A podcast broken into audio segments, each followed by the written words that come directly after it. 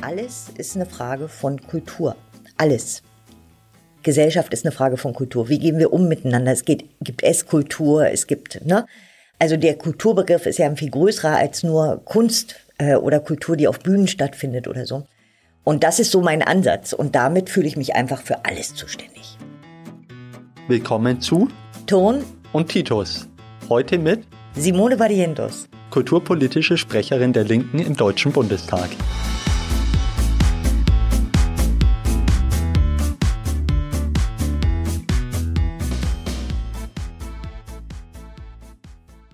Heute begrüße ich hier bei uns im Studio Simone Barrientos. Herzlich willkommen, Simone. Hallo und danke für die Einladung. Du bist ja heute hier in Nürnberg nicht einfach so, weil es hier so schön ist, sondern weil du heute eine Rede hier in Nürnberg gehalten hast zum Gedenken an Rosa Luxemburg. Ich habe sie gehört. Ich fand es sehr beeindruckend, wie du einen persönlichen Bezug auch hergestellt hast. Was bedeutet für dich Rosa Luxemburg? Ich glaube ja, dass man immer im besten Fall einen persönlichen Bezug hat zu den Dingen, mit denen man sich beschäftigt, ob jetzt beruflich, privat, politisch. Und Rosa Luxemburg war für mich immer eine Figur, die wichtig war. Die hat mich begleitet ein Leben lang. Ich bin ja in der DDR aufgewachsen und da wurde Rosa Luxemburg natürlich sehr gefeiert und, und so weiter. Ich war so eine kleine Anekdote am Rande. Ich war in meinem zweiten Beruf, im ersten war ich Elektrikerin, in meinem zweiten Beruf war ich, das nannte sich Gebrauchswerberin und ich habe Schaufenster dekoriert auf der sogenannten Protokollstrecke. Karl-Marx-Allee und Frankfurter Allee war das. Und dort haben wir, und jetzt wird's böse, einmal im Jahr Karl und Rosa gehängt. Das war ein feststehender Termin. Da wurden also in alle Schaufenster Bilder von Karl Liebknecht und Rosa Luxemburg aufgehängt zum Gedenken. Das Problem war, dass man ihrer zwar gedacht hat, aber sie nicht ernst genommen hat, sonst hätte die DDR, glaube ich, anders ausgesehen. Und diese Diskrepanz, die habe ich damals schon gesehen. Ja, du bist in der DDR aufgewachsen, hast dort gelebt, warst nicht Mitglied der SED. Du hattest eine Stasi-Akte, da war vermerkt negativ denkende Jugendlichen und Sympathisant Pazifismus. Also Pazifismus klingt natürlich sehr gefährlich. Absolut. Ähm, und, und übrigens, das ist lustig, weil da ist ein kleiner Schreibfehler drin. Es hieß nämlich negativ dekadent. Ah, naja, aber vielleicht hat man damals schon erkannt, ähm, dass du eine denkende Person bist. Du warst dann nach der Wende, du hast es, wir hat dann, wir in, musstest dich ja umorientieren, warst dann freiberuflich Bauzeichnerin, hast alle möglichen Tätigkeiten gemacht, warst auch Dolmetscherin, Mitinhaberin eines Übersetzungsbüros, in der Filmproduktion tätig, später warst du Verlegerin gewesen, also eine ganz breite Palette. Wie landet man dann im Bundestag? Puh, das lässt sich schwer erklären, weil das kam ja dann noch viel später. Ich habe übrigens auch gekellnert, ich habe Wohnungen renoviert. Ich bin ja, wie gesagt, Elektrikerin in meinem ersten Beruf gewesen, im zweiten Gebrauchswerberin und so konnte ich also nicht nur das Grobe, sondern auch das Feine und habe wirklich alles Mögliche gemacht. Ich war alleinerziehend. Ich bin mit 17 schon Mutter geworden. Mein Sohn ist inzwischen 40 Jahre alt und man musste sich durchschlagen. Und ich war natürlich, leider, wie es vielen Ostfrauen ging, erstmal arbeitslos, ne? Und in meinem Leben nach der Wende. Und da wurde mir auch gesagt, ja, was wollen Sie denn arbeiten? Nun ziehen Sie erstmal Ihr Kind groß. Mein Sohn war damals acht. Und ich habe dann angefangen, mich durchzuschlagen, weil ich, auch das betrifft natürlich viele Leute mit Ostbiografie und gerade Frauen, weil meine Berufsabschlüsse auch nicht anerkannt waren. Die waren einfach nichts wert. Ich war plötzlich nichts mehr wert. Im Osten war es völlig normal, dass wir Frauen gearbeitet haben, unabhängig waren. Und das hat natürlich auch was mit uns gemacht, auch mit der Gesellschaft, auch mit den Männern übrigens. Und plötzlich stand ich da, ja, so ein bisschen vor dem Nichts, ne? Berufsmehrwert. Ja, du bist im Kapitalismus gelandet. Genau. Wie, wie hast du das wahrgenommen, diesen Bruch? Also auf der einen Seite war schon dieses Gefühl von Freiheit, aber und das wusste ich, glaube ich, vorher schon. Es war auch klar, dass diese Freiheit Grenzen hat, weil Freiheit kann man nur nutzen, wenn man unabhängig ist. Wenn man wirtschaftlich nicht unabhängig ist, ist man nicht frei. Man kann vielleicht auch sagen, es war eine andere Art von Freiheit. Und diese Art von Freiheit ist eben alles andere als perfekt.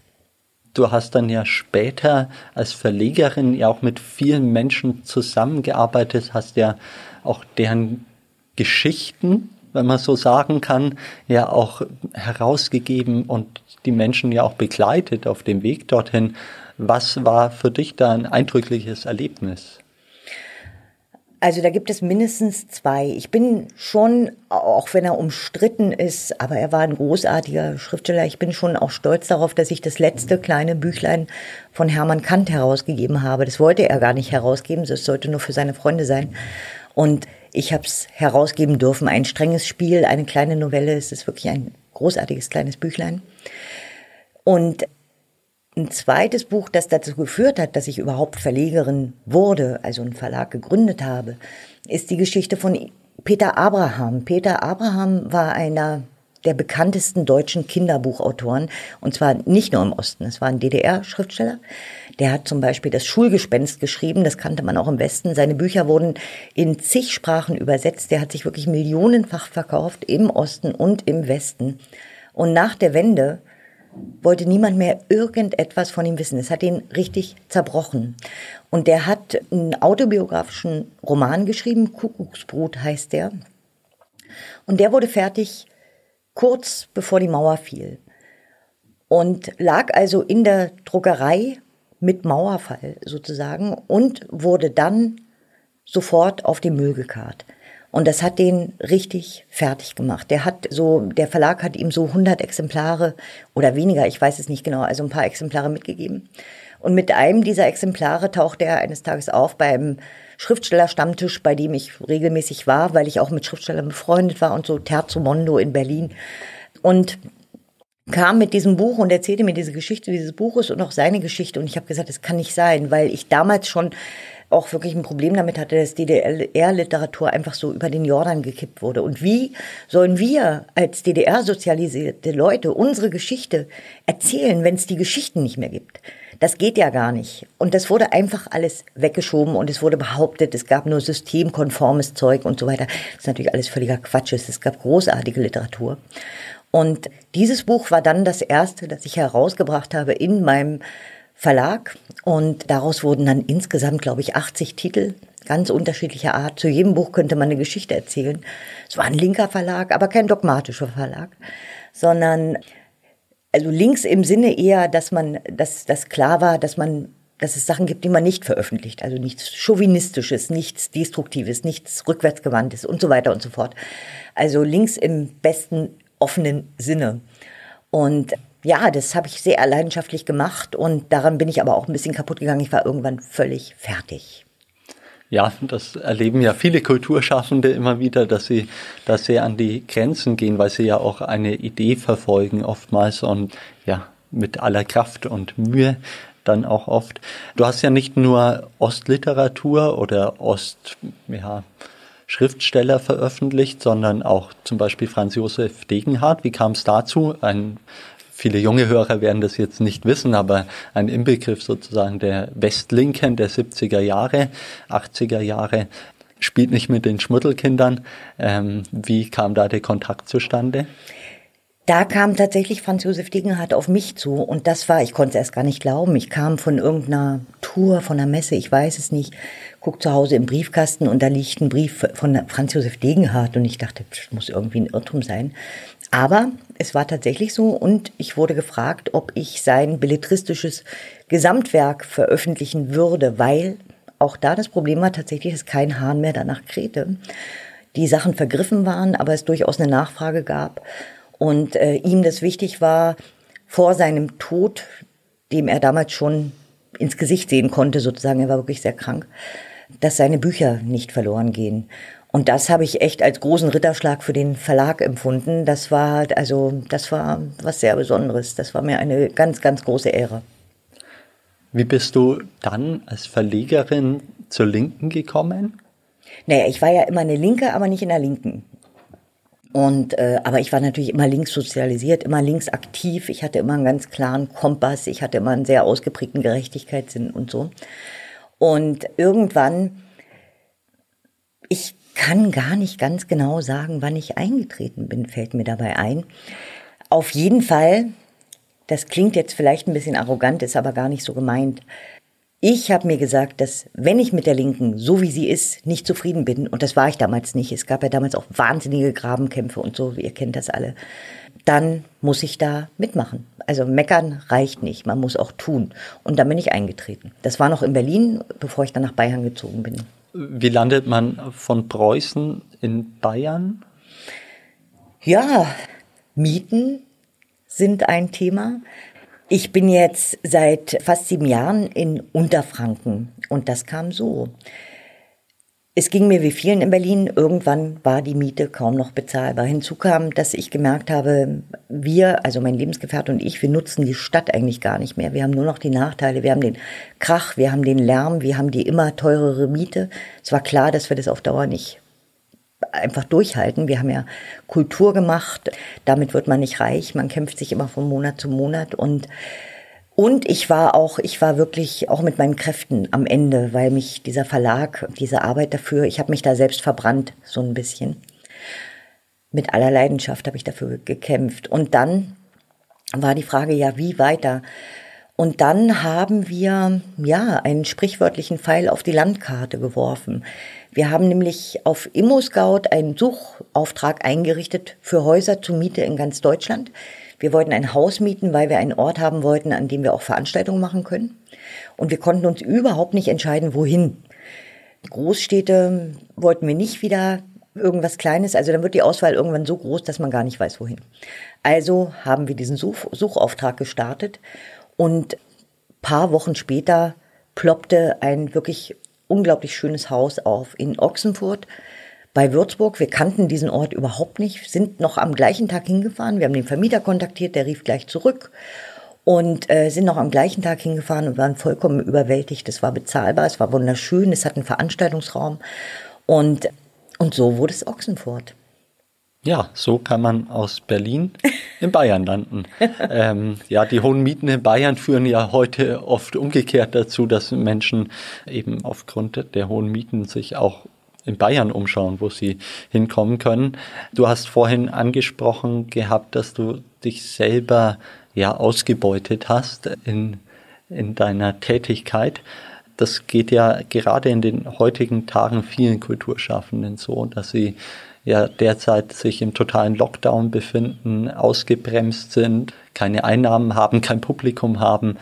Jetzt bist du kulturpolitische Sprecherin. Ich weiß nicht, ist sicherlich keine ganz einfache Aufgabe. Ich könnte mir vorstellen, dass du viel Post bekommst und auch hohe Erwartungen in dich jetzt gesetzt werden vor dem Hintergrund deiner Biografie, aber natürlich vor allem auch vor dem Hintergrund, dass du kulturpolitische Sprecherin der Linken im Bundestag bist. Das ist richtig. Also im Moment bekomme ich wirklich wahnsinnig viel Post mit ganz, ganz, ganz, ganz vielen Sorgen. Oft können wir, also mein Team und ich, auch weiterhelfen mit Rat und so weiter. Aber ich will mal einen Schritt zurückgehen. Was ich begreifen musste, als ich im Bundestag kam und mich darum beworben habe, kulturpolitische Sprecherin zu werden, und dann auch bestätigt wurde in diesem Amt für diese Aufgabe, da habe ich als erstes lernen müssen, dass Kultur und Kulturpolitik nicht das gleiche sind zwingend. Die soziale Lage von Kulturarbeiterinnen, sage ich eigentlich fast lieber als Kulturschaffende, das ist ja auch so ein kontaminierter Begriff. Vielleicht können wir den neuen Begriff Kulturarbeiterinnen setzen. Die soziale Lage zum Beispiel fällt überhaupt nicht in mein Ressort, sondern fällt in das Ressort Arbeit und Soziales. Die wirtschaftliche Lage fällt ins Ressort Wirtschaft. Das heißt, dieser Bundestag arbeitet in Ressorts und wir haben ja im Bundestag kein Kulturministerium, sondern wir haben eine Beauftragte für Kultur und Medien, eine, so eine Staatsministerin, die im Kanzleramt angesiedelt ist. Das heißt, es gibt eigentlich gar kein, gar keine, gar keine Hausmacht. Und was dann passiert in Kulturpolitik im, im Bundestag, das ist, das sind Förderprogramme zum Beispiel oder Preise oder so schicke Projekte wie das Humboldt-Forum. Aber ähm, das, was ich eigentlich dachte, nämlich mich für die soziale Lage meiner Zielgruppe einzusetzen, das war so gar nicht angedacht. Aber ich tue das natürlich trotzdem. Das heißt, ich thematisiere das immer. Und auch da gibt es Möglichkeiten. Zum Beispiel kämpfe ich dafür, und bin da auch wirklich einen Schritt weitergekommen. Das, also es hat mich völlig schockiert, dass bei den Vergabekriterien für Fördergelder und so weiter für Projekte, soziale Fragen und auch Gleichstellungsfragen und so weiter überhaupt nicht enthalten waren.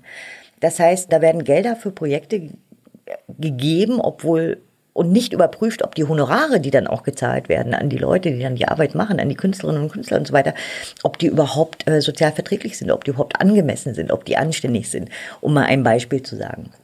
Das heißt, ich musste aber tatsächlich erstmal lernen, dass Kultur und Kulturpolitik zwei zum Teil sehr unterschiedliche Dinge sind.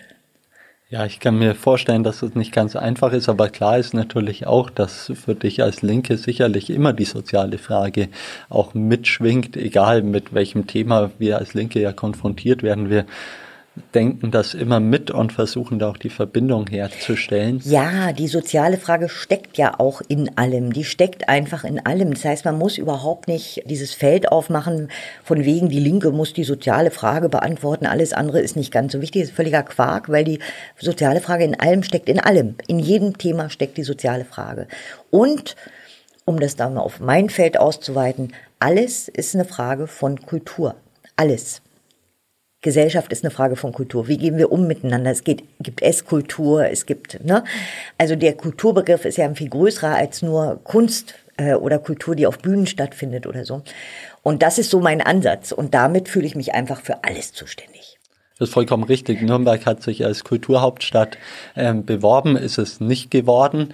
Ähm, Finde ich jetzt persönlich nicht allzu schlimm, aber man hat sich ja auseinandergesetzt mit der Frage, wie ist unser kulturelles Leben in Nürnberg? Und auch da war unsere Position als Linke immer die, dass Kultur jetzt nicht nur das ist, was im Nürnberger Opernhaus passiert oder nicht nur das, was auf dem Festival passiert, sondern dass es tatsächlich auch um Alltagskultur geht. Auch um die Frage, wie wohnen wir? Können wir uns die Mieten noch leisten? Können wir uns noch eine schöne Wohnung auch leisten? Können wir uns ein gutes Lebensumfeld auch ja, organisieren und auch durchsetzen. Das sind ja auch alles kulturelle Fragen. Absolut. Und von daher finde ich das sehr sympathisch, dass auch im Bundestag da diese Brücke immer mitgeschlagen wird. Jetzt aber nochmal zurück zu Corona. Die Erwartungen der Betroffenen sind ja hoch an uns. Ja. Ähm, was können wir tun? Was fordern wir und was konnten wir schon erreichen oder gar nichts? Rennt man komplett gegen Mauern? Also ich glaube, wir haben schon was erreicht, weil wir natürlich, also ich kann mich erinnern, im März, als an dem, just an dem Tag, an dem Berlin entschieden hat, dass keine Veranstaltungen mehr stattfinden dürfen. Ich habe das genaue Datum nicht im Kopf, aber es war im März. An dem Tag hatte ich eine Veranstaltung geplant mit meiner Fraktionskollegin Karen Ley die kümmert sich eigentlich um Mietenpolitik, Wohnungspolitik und, und aber auch Gewerbemieten und so Geschichten. Und äh, wir wollten uns in einem Club treffen, eine Podiumsdiskussion zum Thema Club sterben stoppen. Darin stecken zwei Aussagen, nämlich erstens, dass wir haben uns ja deshalb getroffen, weil die Branche eh unter Druck stand. Und zweitens sieht man daran, dass dass äh, so ein Thema eben Kultur ist eben mehr als nur ein Konzert, das stattfindet, sondern das Umfeld ist wichtig. Wie sieht's da aus mit dem Wert? Gibt es Räume überhaupt? Gibt es bezahlbare Räume? Was macht Gentrifizierung mit ja, Kultur, Kultur, und so weiter? Kultur braucht Raum. Genau. In jeder und Hinsicht. Kultur braucht Raum und Kultur braucht Räume. Ja. Ne? Und wir haben dann haben, muss ehrlich zugeben, wir hatten schon irgendwie Sorge, haben das aber mit Corona noch gar nicht so ganz ernst genommen. Aber, also jetzt als, äh, als äh, Gesundheitsgefahr, aber, und zwar klar, dass just in diesem Moment, dass in diesem Moment ganz viele Menschen in diesem Land, und zwar auch und gerade Leute, die Kultur machen und Kunst machen, dass die nicht wissen, wie die im nächsten Monat ihre Miete bezahlen wollen. Das war damals klar, sofort. Weil und dann sind wir wieder beim Begriff Selbstausbeutung, weil diese Branche von Selbstausbeutung lebt, weil sie das, was sie tut, leidenschaftlich gern macht. Da gibt es ein paar, die verdienen ganz viel Geld und die anderen, die kämpfen sich so durch und geben sich damit irgendwie auch zufrieden, weil, weil der Job auch Spaß macht. Aber dass die sofort und so unmittelbar existenziell bedroht waren, und zwar Menschen und Räume, das war klar. Und damit sind wir dann natürlich auch in die, in die weitere Arbeit hineingegangen. Und was wir geschafft haben, glaube ich, ist, und das ist nicht unwichtig, dass Kultur von Anfang an in den Debatten eine Rolle gespielt hat, dass der Begriff überhaupt vorne ist, dass überhaupt klar war, da Kultur ist bedroht. Das war nicht selbstverständlich, weil Kultur dann eben doch eher als so Sahnebonbon gesehen wird. Ich kann mich noch erinnern an einen FDP-Kollegen, der mal sagte, na ja, Augen auf bei der Berufswahl. Hätten sie halt was anderes werden müssen. Das würde der heute nicht mehr tun, übrigens. Der hat dazugelernt.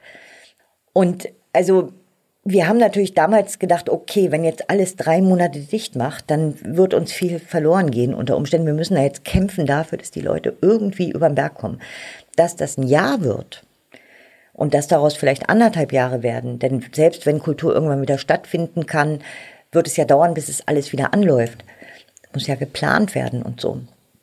Damit haben wir damals natürlich überhaupt nicht gerechnet und und am Anfang, ja, konnte man noch sehr viel mehr Mut machen, weil man hat dann gesehen, okay, da werden Programme aufgelegt und so und irgendwie passiert was. Es hat mich mit großem Zorn erfüllt, dass man die Leute in Hartz IV geschickt hat und zwar nicht, weil ich finde, dass die nicht Hartz IV verdient haben, sondern ich finde, dass niemand Hartz IV verdient hat. Also Hartz IV ist keine Lösung, weil Hartz IV nichts taugt.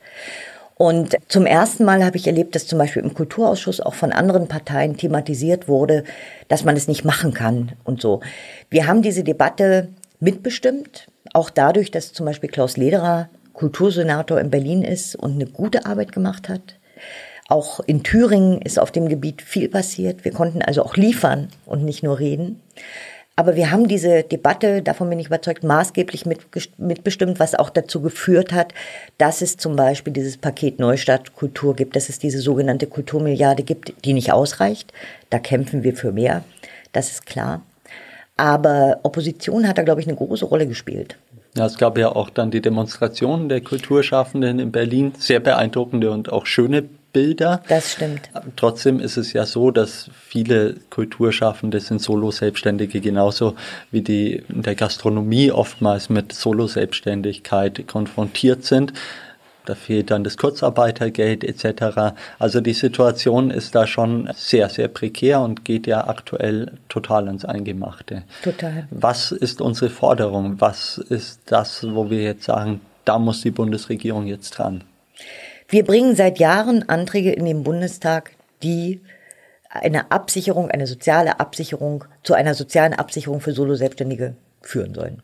Das wurde immer abgewehrt. Das hieß immer, da gibt es überhaupt gar kein Problem, die wollen das sowieso nicht, das brauchen wir nicht und so weiter und so fort. Also wirklich, da waren Debatten, wo ich dachte, wo leben die eigentlich? Ne? Jetzt ist es ein Thema. Das heißt, die brauchen wir natürlich. Wir brauchen jetzt unmittelbar Programme, die dazu führen, dass die Leute über den Berg kommen, damit hinterher nicht die Räume weg sind, aber auch die Menschen weg sind. Also Kultur findet ja nicht nur, das wird ja nicht nur von Künstlerinnen und Künstlern gemacht, sondern auch von Technikern, von Caterern und so weiter. Da hängt ein riesen Rattenschwanz dran.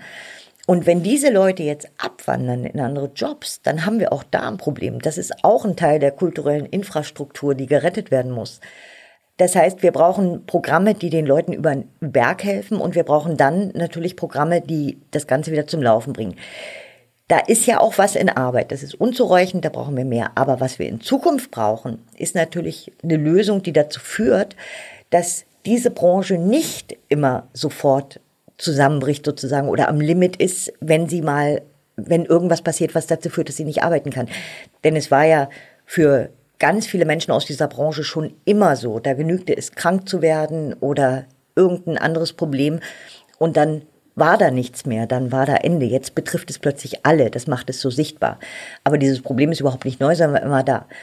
Und das Spannende ist, dass wir andere Debatten führen können, weil man eben nicht mehr sagen kann, wie früher ist alles Quatsch, die Linke übertreibt und das ist alles gar nicht nötig. Doch, es ist nötig und da wird auch was kommen. Ich habe nicht den Eindruck, dass die Linke übertreibt. Im Gegenteil, manchmal sind wir viel zu diplomatisch und zurückhaltend. Ähm, ich habe oft den Eindruck, dass auch jetzt in der Situation, dass man die Kleinen halt hängen lässt, während man die Großen, siehe Lufthansa, schützt. Ich finde, das müsste ja eigentlich auch zu Gegenreaktionen führen. Da bekommst du sicherlich auch einiges mit. Organisieren sich jetzt Kulturschaffende auch anders oder ist das dann doch sehr individuell? Also es gab vorher schon eine ganz gute Organisation, auch unterm Dach des Deutschen Kulturrates, von Sparten von Künstlerinnen und Künstlern sozusagen. Da die Musiker, da die bildenden Künstler und so weiter und so fort. Da gab es schon ganz viel und die hatten sich schon ganz gut organisiert. Aber es gab auch ganz viele Bereiche, die nur individualistisch unterwegs waren sozusagen und sich als Einzelkämpfer gesehen haben. Und dass die sich jetzt organisieren, das ist wichtig, weil das natürlich dadurch nochmal viel mehr Gewicht kriegt. Und dass die Sparten nicht gegeneinander, sondern miteinander arbeiten. Also, was ich denen auch immer sage, wenn die zu mir kommen, wir kämpfen für euch und wir erreichen auch was, das ist auch tatsächlich so. Aber bitte versprecht mir, dass wenn für die einen gesorgt ist, ihr die anderen nicht im Regen stehen lasst, sondern dass ihr weiter miteinander kämpft, damit am Ende keiner auf der Strecke bleibt. Also es nützt ja nichts, wenn jetzt die großen Konzertveranstalter dann Hilfe bekommen und diese ganzen Leute, die die Demos so groß gemacht haben, das sind ja nicht die großen Konzertveranstalter, sondern das sind die Techniker, Keterer, was weiß ich, alles Mögliche. Wenn die dann weiter im Regen stehen, dann haut das nicht hin, sondern es muss eine große, große, große Solidargemeinschaft sein, die auch aufeinander achtet und füreinander kämpft. Das ist ganz wichtig. Und dann ist da echt viel zu erreichen. Ja, Protest ähm, in Zeiten von Corona ist natürlich auch nicht ganz einfach zu organisieren, weil wir haben natürlich auch alle das Interesse, dass wir gesund bleiben und dass wir auch niemanden anstecken. Jetzt sind im Herbst Bundestagswahlen. Was glaubst du, wie werden sich Kulturschaffende verhalten? Was haben sie für Erwartungen an die Politik? Aber die Politik gibt es ja nicht, sondern was haben sie konkret auch für Erwartungen an uns als Linke? Naja, dass wir ihre soziale Lage im Blick behalten, ganz klar, dass wir habe ich vorhin ja schon gesagt, dass auch Gentrifizierung zum Beispiel eine große Rolle spielt und Kultur bedroht, dass wir da weiterkämpfen. Berlin ist da Vorreiter mit Mietendeckel und so weiter. Wir brauchen auch einen Gewerbemietendeckel. Wir brauchen Kulturschutzgebiete. Es kann nicht sein, dass die Armen, äh, erst kommen die Künstlerinnen und Künstler, dann kommen die Studierenden und dann kommen die Reichen. Früher hat man mal gesagt, dann kommen die Yappies und klagen die Künstlerinnen und Künstler raus, weil es ihnen zu laut ist, obwohl sie da hingezogen sind, weil es da so schön ist. Also dieser Diese Kreislauf, Phänomene haben wir hier in Nürnberg an, an mehreren Ecken ja. und wir haben auch so die Situation, dass der Freistaat Bayern auch kulturschaffenden Räumlichkeiten kündigt. Wir haben insgesamt die Situation, dass es viel zu wenig Räume für Kultur gibt, viel zu wenig ähm, Proberäume zum Beispiel, auch für Bands. Wir haben ja. wenig ja, Räume, wo sich Kulturschaffende austauschen und miteinander auch kreativ sein können und es gibt relativ wenig Konzepte, dem ernsthaft auch und auch zeitnah entgegenzuwirken. Jetzt ist Lockdown, da ist das natürlich nicht das dringlichste Problem, aber wenn es weitergeht, kann man ja vielleicht sogar sagen, vielleicht braucht man sogar mehr Raum, um auch für die Zukunft gewappnet zu sein, was Abstände angeht. Ich glaube, wir haben da relativ viel auch in dem Bereich vor uns. Insgesamt, was würdest du der Linken raten, wie wir in diesen Bundestagswahlkampf ziehen? Mit welchen Themen? Wo müssen wir ein Augenmerk haben? Wo sind wir vielleicht noch nicht ganz up to date?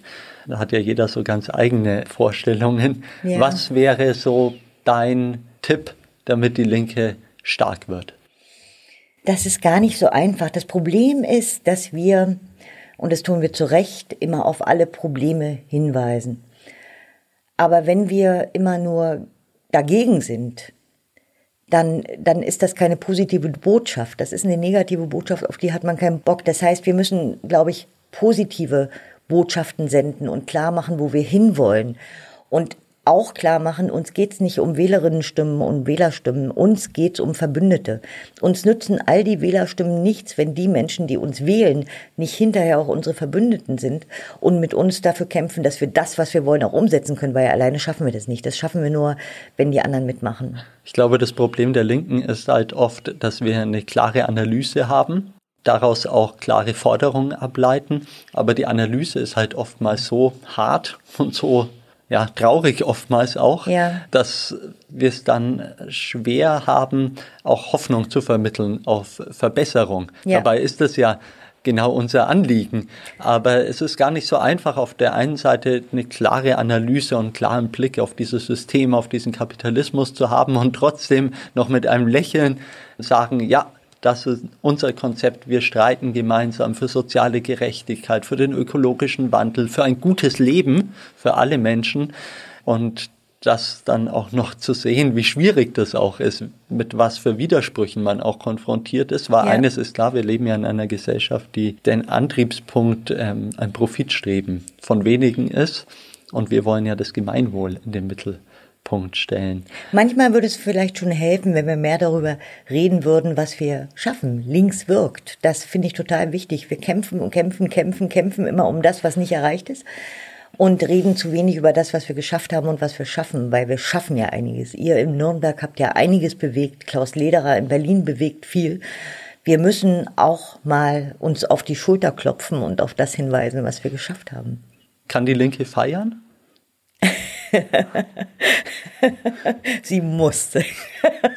also ich finde, doch, es gibt, es gibt viele Linke, die feiern können. Ob die Linke schon so richtig feiern kann, weiß ich nicht. Doch, doch, es gibt schon. Überleg doch mal. Wir hatten ja auch im letzten Jahr wirklich großartige Momente. Also zum Beispiel äh, Susanne mit ihrem Blumenstrauß, das sind großartige Momente. Auch sowas ist wichtig. Ne? Und dafür feiern wir uns dann auch. Das finde ich auch gut. Aber da ist noch Luft nach oben. Ja, klar, aber naja, man braucht ja auch noch Ziele für die, für die Zukunft. Insgesamt machen sich ja viele Menschen Sorgen auch um die ökologische Frage. Die Linke gilt da nicht immer als Ansprechpartnerin Nummer eins, obwohl wir ja von unseren Konzepten her eigentlich Ansprechpartnerin Nummer eins sein müssten, weil das Problem ist ja, dass wir unsere Umwelt total ausbeuten, genauso wie die Menschen im Kapitalismus ausgebeutet werden, beuten wir unsere Mutter Erde aus. Die Grünen oder auch andere bekämpfen ja eher die, die Symptome. Die Umwelt wird zerstört und dann wird sie wieder repariert, während ja. wir eigentlich ja dahin kommen müssten, dass die Umwelt gar nicht mehr zerstört wird. Ja, und vor allen Dingen muss völlig klar sein, es kann uns nicht genügen, dass wir es uns hier hübsch machen und der Preis wird woanders bezahlt. Also wir müssen auch global denken. Es genügt nicht, dass wir hier eine schöne grüne äh, Welt haben, in der nur noch Elektroautos rumfahren und so weiter, wenn der Preis dafür woanders bezahlt wird, sondern wir müssen global denken. Also das ist das Entscheidende. Und auch da steckt natürlich die soziale Frage drin. Und äh, ich weiß gar nicht, ganz ehrlich. Also keine ökologische gated Community. Auf keinen Fall. Nein, ich, ich frage mich manchmal, warum wir eigentlich immer noch immer an jeder Stelle betonen, dass wir die Partei für die soziale Frage sind. Eigentlich müssten wir darüber gar nicht mehr reden, weil das ist geklärt. Das ist klar. Das wissen die Leute übrigens auch. Das heißt, es wäre völlig in Ordnung, wenn wir über alle anderen Themen reden, unter dem Aspekt, unter dem Blickwinkel der sozialen Frage. Dann müssen wir das nicht ständig betonen und schon gar keinen Gegensatz aufmachen. Nee, ich glaube auch, dass es den Gegensatz in dieser Form ja nicht gibt, weil gerade ähm, ja, die ökologische Krise, wen, wen trifft sie am Ende? Ja, zuerst mal die Armen, am Ende natürlich alle. Klar, dann am Ende sind wir dann doch irgendwie alle gleich. Ja. Ähm, aber erstmal gibt es ja diese enorme globale Ungleichheit, aber auch die enorme Ungleichheit in unserem Land. Ja. Und natürlich sind gerade diejenigen, die nicht privilegiert sind, die nicht das hohe Einkommen haben, die sind natürlich von den ökologischen Schäden ähm, zuerst betroffen, weil sie sich davon ja auch nicht befreien können und nicht freikaufen können. Von daher, ja, es ist eine soziale Frage.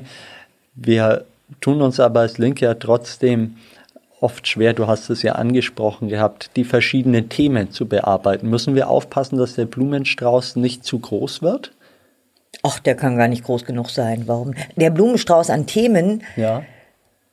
Nein, weil das hängt doch alles miteinander zusammen. Also man kann gar nichts ausklammern, sondern es gehört alles zusammen. Also man muss alles mitdenken. Und es ist doch wunderbar, wenn wir so viele Genossinnen und Genossen haben, die sich auf bestimmte Themen spezialisieren. Also dieses Gegeneinander ausspielen finde ich völlig unsinnig, weil ja, es hängt zusammen. Die Welt ist ein bunter Blumenstrauß und äh, wenn wir nicht aufpassen, sehr verwelkter. Ja, das ist in der Tat. Ähm, und wir wünschen uns natürlich rote Blumen. Oh allem, ja. ja. Ist ja klar. ja, du warst lange Jahre ja auch in der Flüchtlingshilfe aktiv gewesen oder bist es sehr wahrscheinlich auch immer noch. Wie hast du da agieren können? Weil auch da stößt man ja ganz oft an Grenzen, wo man Menschen nicht helfen kann, obwohl es absolut notwendig ist. Wie gehst du damit um?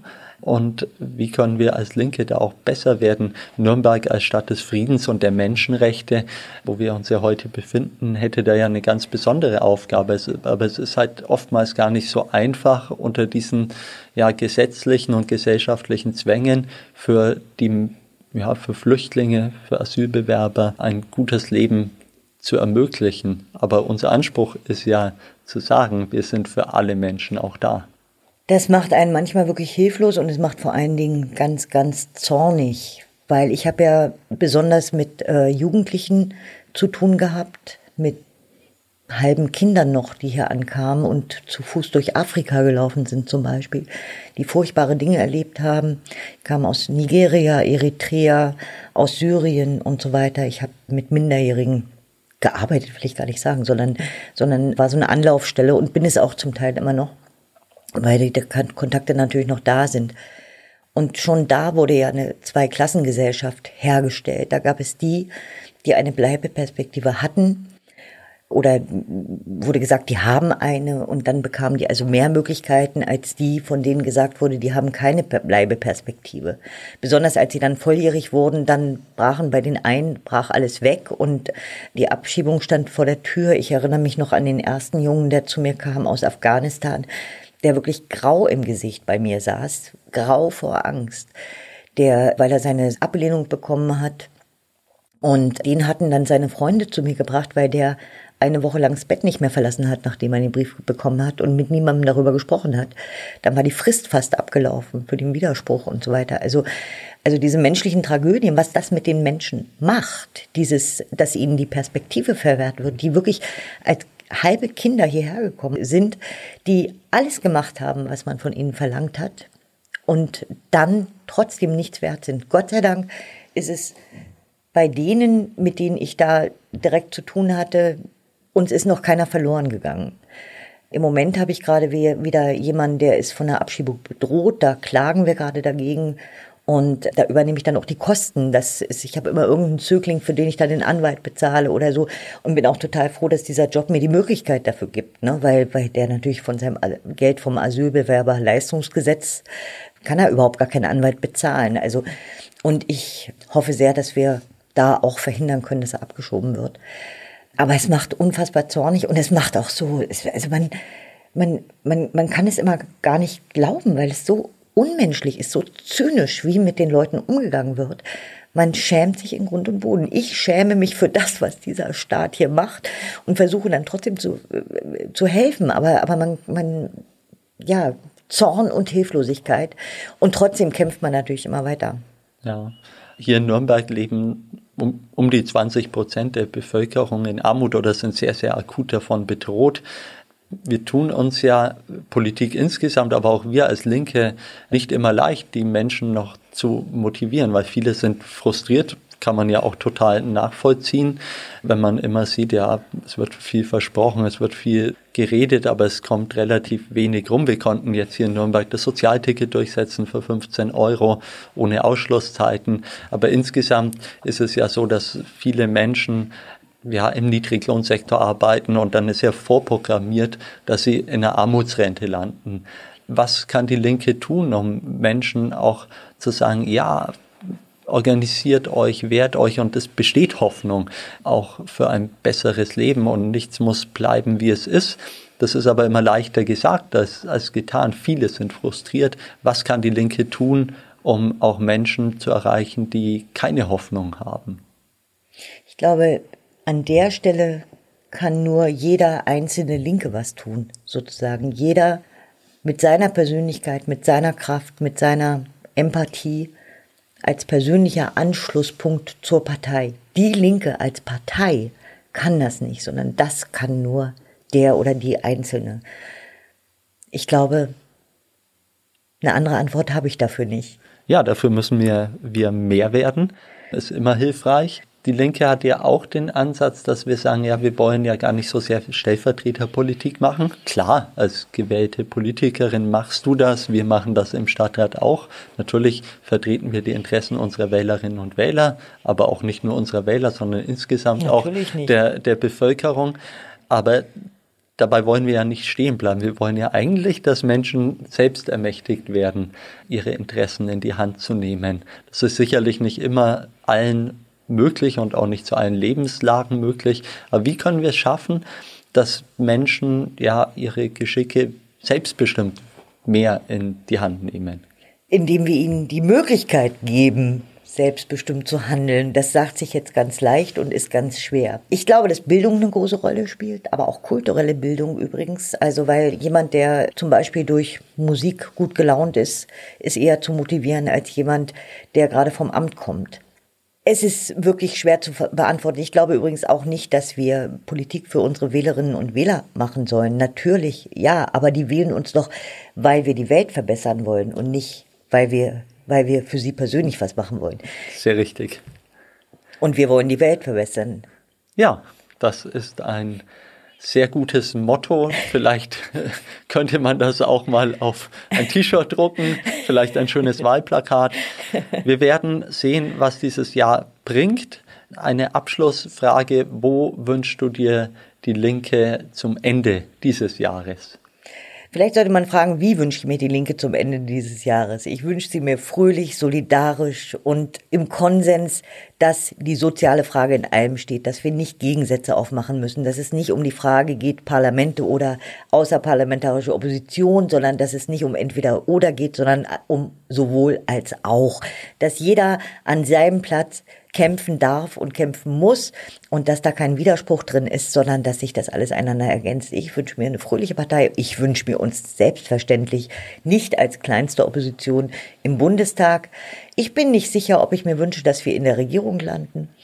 Da kommen wir dann vielleicht auch in Schwierigkeiten. Ich weiß es nicht. Das besprechen wir beim nächsten Mal. Die Regierungsfrage, da können wir stundenlang als Linke diskutieren. Reform oder Revolution, auch ein spannendes Thema. Ja. Wir haben viel zu besprechen, auch in der Zukunft. Ich freue mich, dass du heute hier unser Gast in Nürnberg bist und bedanke mich vielmals für das Gespräch. Danke, liebe Simone. War mir auch eine große, große Freude und ich freue mich aufs nächste Mal. Ton und Titus. Heute mit Simone Barrientos, kulturpolitische Sprecherin der Linken im Deutschen Bundestag.